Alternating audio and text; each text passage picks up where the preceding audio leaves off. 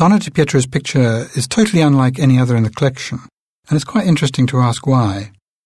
The answer basically boils down to something very practical: what materials the artist had at his disposal and what techniques he knew about to make best use of them.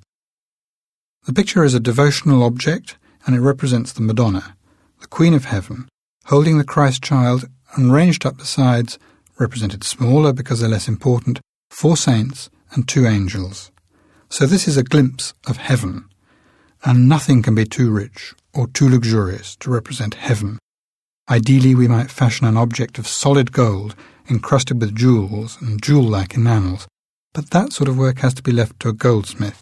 As a painter, you have to make do with quite humble materials, and the trick is in how you use them. Sano di Pietro was working in Siena, in Tuscany, in northern Italy in the 15th century. The techniques he used, however, were the same as had been used for generations. You can find them all described in a fascinating little book called The Craftsman's Handbook by Cennino Cennini. In later paintings, we think of the most important things as the faces, and absolutely the least important thing as the background. But this painting is not trying to look realistically like a group of people stacked up in a confined space. It wants to look like an object of solid gold, so the background is really almost the most important part. Certainly, it's worth looking at quite closely. First of all, the whole panel has been coated with many coats of gesso, that is basically plaster of Paris, to give a totally smooth white surface. The design has been drawn out on this, defining the areas to be gilded. And in those areas, the gold leaf is laid down on a surface of a red clay-like substance called bole. And you can see the colour of the bole showing through in the background where the gilding is worn. Once this gold has been burnished, which would make it shiny like a piece of polished metal, it has then been tooled. And this is a very skillful job, done with a series of punches which impress into the gold either a simple dot or one of a number of possible designs. You only see these if you look quite closely, but there they are, little circles and three-leaf motifs and diamond shapes. Each time the punch is hit, there is a danger of puncturing the gold leaf, but it must be hit hard enough to make an impression. I'd be interested to know just how many times a punch has had to be hit with just the right level of force to create this painting.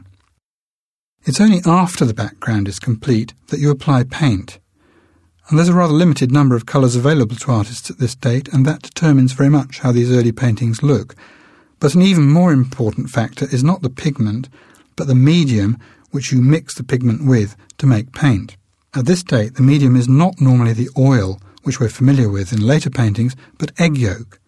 And we call this an egg tempera painting, or usually in fact just a tempera painting. Because egg yolk dries very quickly, you cannot get the soft modulated shadows which you get with oil paint. You have to paint with lots of little individual strokes of paint of a slightly different colour. The subtlest effects are achieved in the faces, where you paint over a green underlayer to give a cool tone to the shadows. But you can't get effects of light and shade anything like as sophisticated as those which you get with oil paint. And so that, of course, is why oil took over from egg tempera painting at around this time, and artists never look back. There are a couple of extra tricks common with tempera painting, and they're both used here. One is a technique of painting over an area which has already been gilded, and then scraping the paint away to create a pattern which looks like a fabric woven with golden threads. You can see that here in the Christ Child's tunic. The technique is called sgraffito. The same trick is actually used in a slightly different way in a couple of other places, but you need really good eyes to see that. You can also find details added in another technique known as mordant gilding. In effect, this is done by painting with glue and brushing over a dust of small flakes of gold, which then get caught up in the glue, and we've all done something similar as children using glitter. But you can find it here, in this painting. You can find mordant gilding used to produce the effect of a patterned border and gold stars on the blue mantle of the Virgin.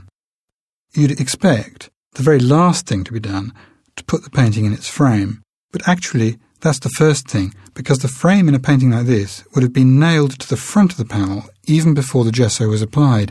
Unfortunately, this picture has lost its original integral frame and has been placed in a detachable frame, which is not strictly speaking of the right type.